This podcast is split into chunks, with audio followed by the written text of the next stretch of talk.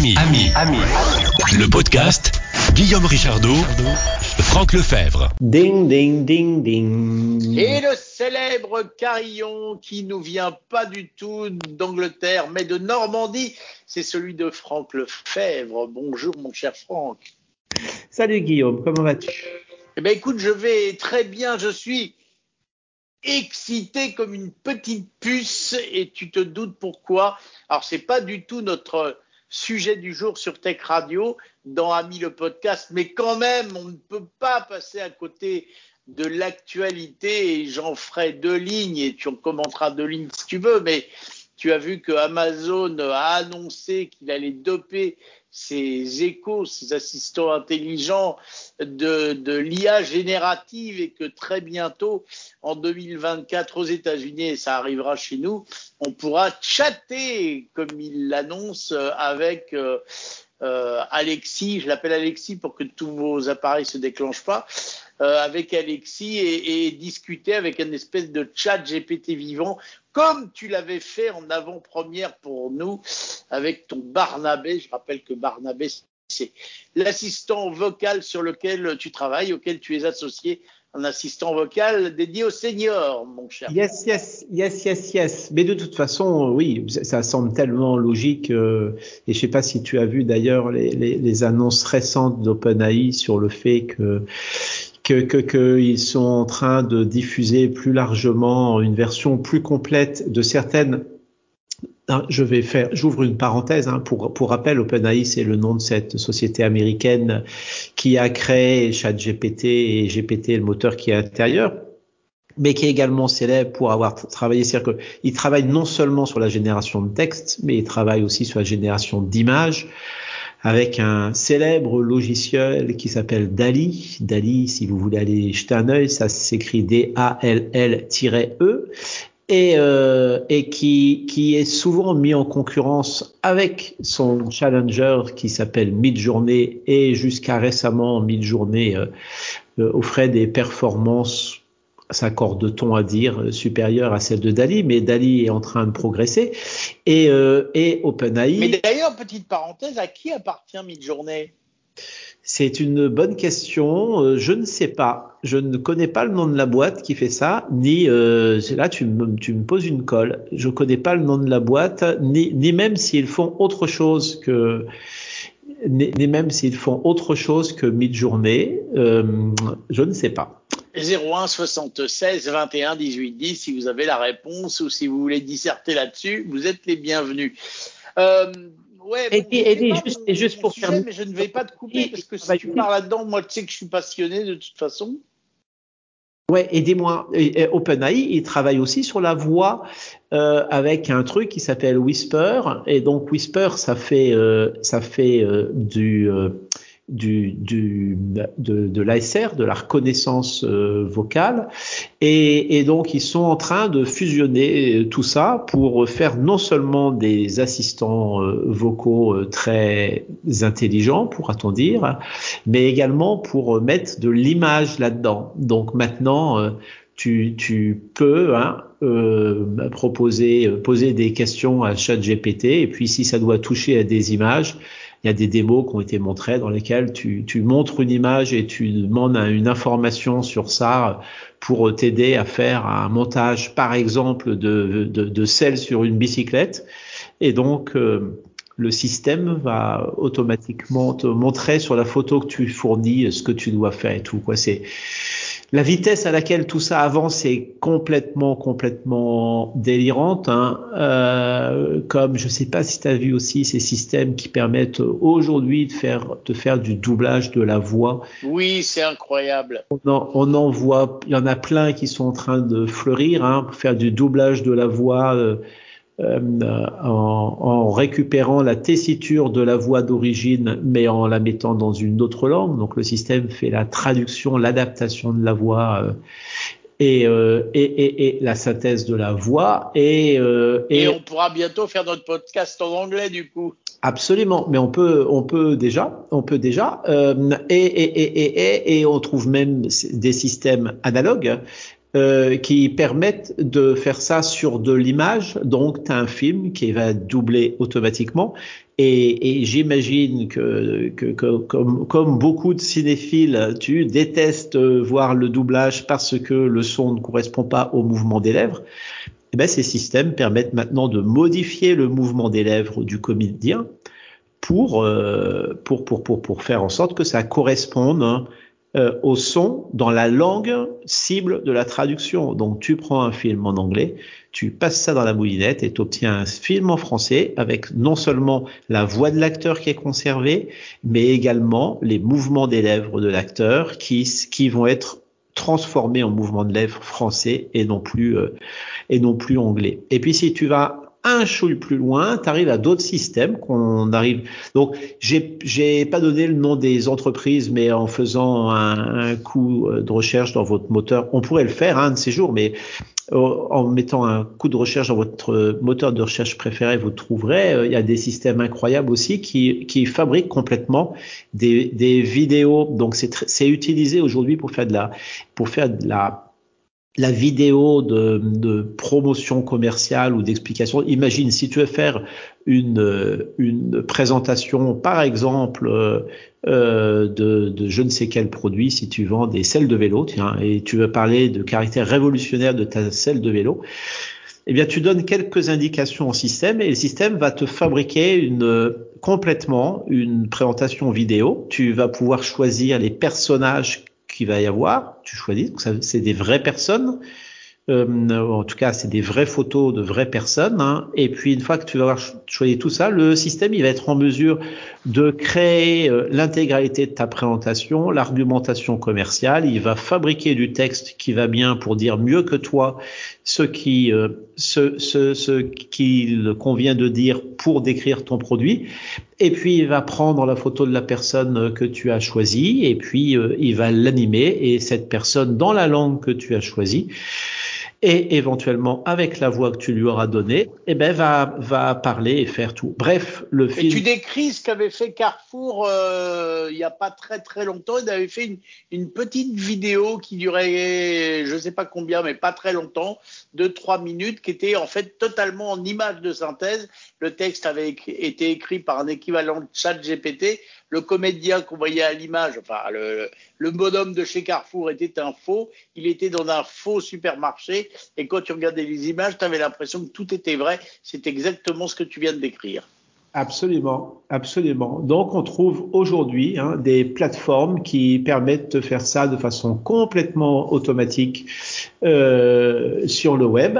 Euh, voilà, il y, a un côté donc c'est j'aime j'aime pas tu sais bien comme j'aime pas avoir l'air d'être technophobe car je ne suis pas technophobe et euh, les, les, habitués de nos causeries le savent bien. Mais euh, mais je trouve qu'il y a une absence de définition d'objectif. On veut en venir où là? Parce que parce que en définitive, si euh, c'est la machine qui fabrique le message et la machine qui écoute le message, ben à quoi ça sert qu'il y ait un bonhomme derrière? Tu vas me dire, il nous reste le temps pour aller aller boire des bières, euh, courir les filles et jouer au golf. Euh, mais je suis pas sûr que, que ça peut occuper les 9 milliards d'habitants de la planète, quoi.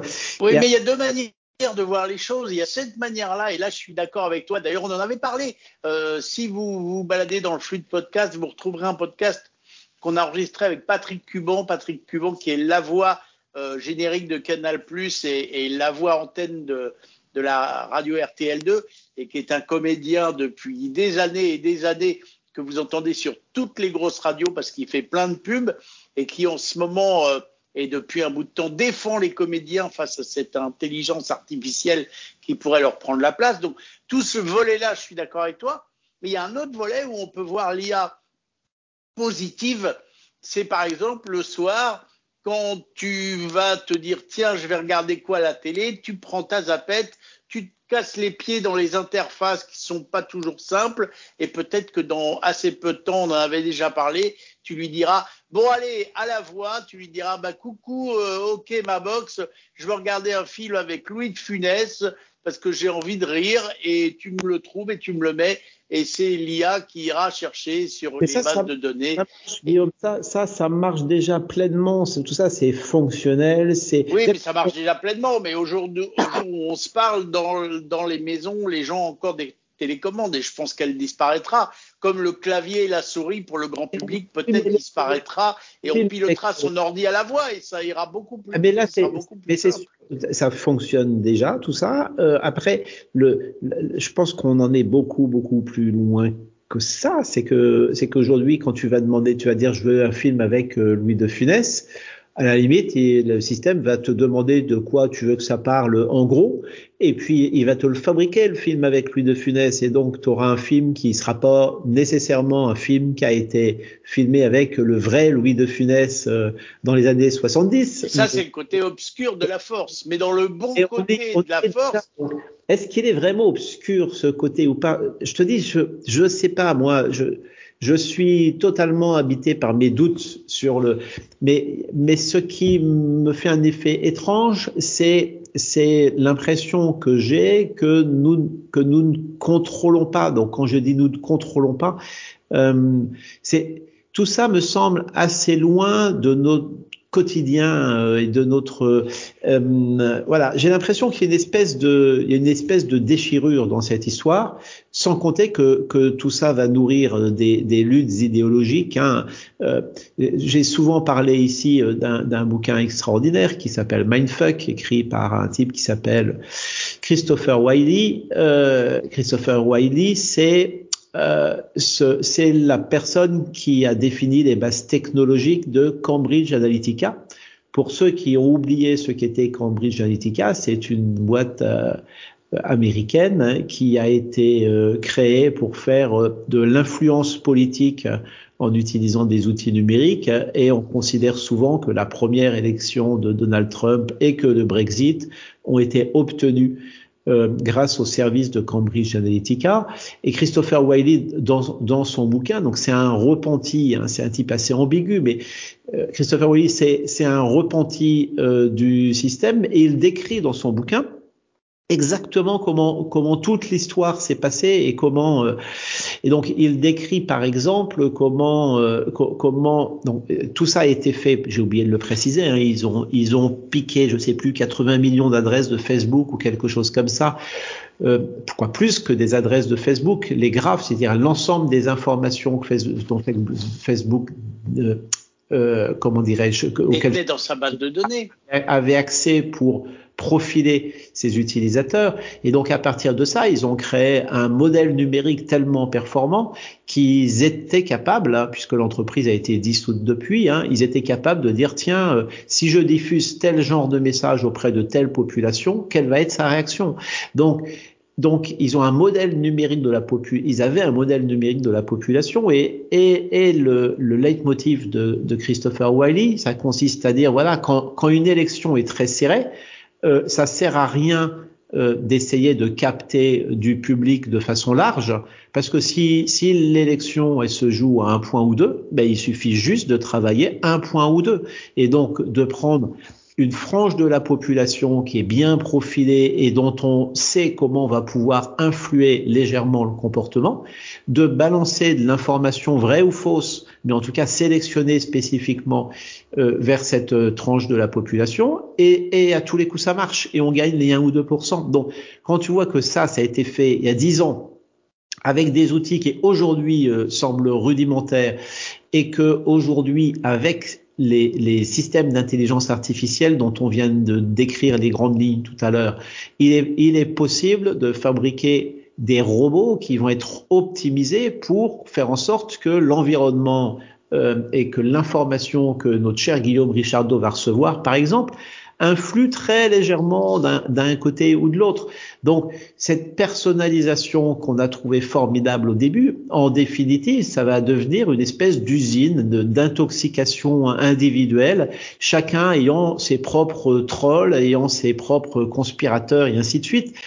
Oui, mais alors je, je, je, je suis d'accord avec toi, mais en même temps, je te répondrai deux choses, puisque tu aimes bien les contradictions c'est que je me dis que le bonhomme qui a 20 ans écrivait un article sur son ordinateur ou sa machine à écrire, le publiait dans un journal, et s'il était très doué, quand toi tu disais l'article, tu pouvais dire ah ouais ce mec-là il a raison et te retourner la tête sur un sujet sur lequel tu n'étais pas d'accord. Tout ça c'est des outils, mais c'est l'être humain qui est comme ça. Mais en même temps quand on voit que des IA arrivent euh, quand elles regardent euh, une radio à voir des maladies ou des cancers que le médecin n'a pas encore vu, tu te dis c'est le bon côté de la chose et, on applaudit le, gain de technologie. Je suis, bien entendu d'accord avec euh, euh, ce dernier pan de ton explication. Euh, après, c'est-à-dire que tu parles des bénéfices de quelque chose qui a un coût et je suis très dubitatif euh, sur euh, sur le fait que les bénéfices sont supérieurs euh, au, au coût sur le sujet. Donc après, je mais dis ça, ça, je, ça c'est un sujet philosophique et, et j'ai pas trop la réponse. Mais mais pour moi, je me dis que dans mon futur, j'imagine que le jour où je veux t'envoyer un, un, un courrier par mail, je vais mettre beaucoup moins de temps à me mettre devant la machine en disant Salut, aujourd'hui, je veux t'envoyer un message à Franck Lefebvre et que tu lui dises bah, Je suis toujours ravi d'enregistrer des causeries et je te dis à mercredi prochain. Allez, envoie-moi ça. Ça ira plus vite de le faire à la voix que d'ouvrir l'ordi, d'aller dans le menu, de cliquer, d'ouvrir le truc mail, de taper mon texte, de faire envoyer à Franck Lefebvre, puis que j'envoie. Et là, je me dis que ce sera quand même génial que pour le grand public, parce que pour le, le, professionnel, le clavier et la souris, je pense que c'est pas prêt de disparaître. Mais je pense que pour le grand public, dans, dans assez peu de temps, on va commencer à avoir des ordinateurs où tu pourras presque tout faire à la voix. Mais ça, ce sera un vrai bonheur mais ça existe euh, déjà. Mais, mais moi, quand je t'entends, Guillaume, là, j'ai un peu l'impression que d'être en face quelqu'un qui me fait visiter un centre dans lequel on tire des missiles nucléaires et, et qui m'explique que c'est un bienfait pour l'humanité, car le bouton rouge euh, pour euh, faire en sorte qu'il pilote de façon fiable les missiles, eh ben, euh, on a été obligé de faire un bouton rouge extrêmement fiable et que grâce à l'ensemble du système, on n'a jamais eu des boutons rouges aussi fiables.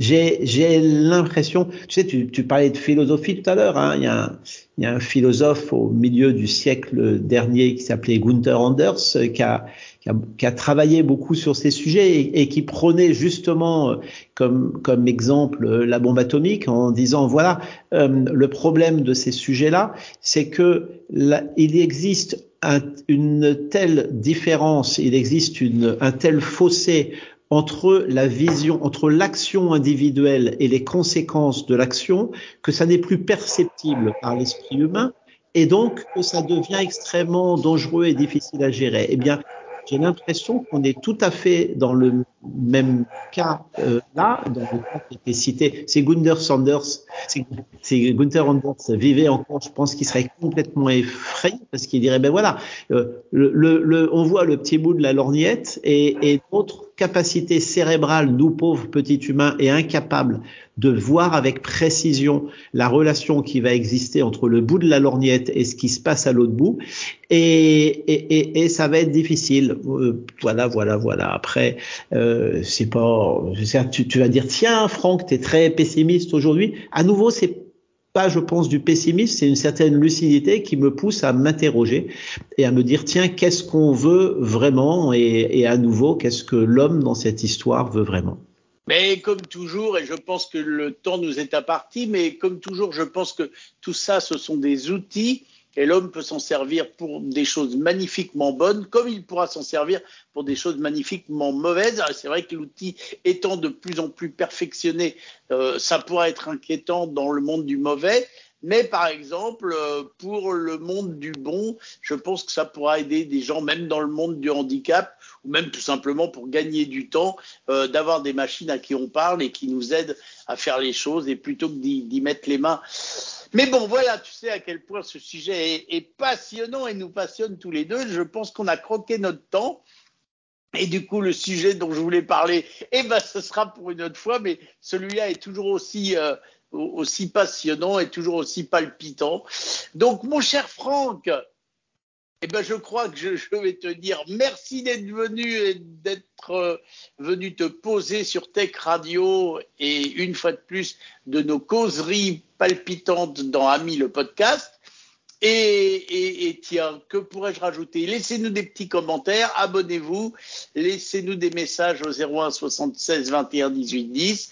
Surtout et surtout, je terminerai par merci et à bientôt pour de nouvelles aventures.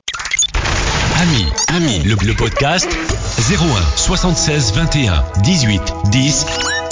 Si vous voulez commenter l'infotech.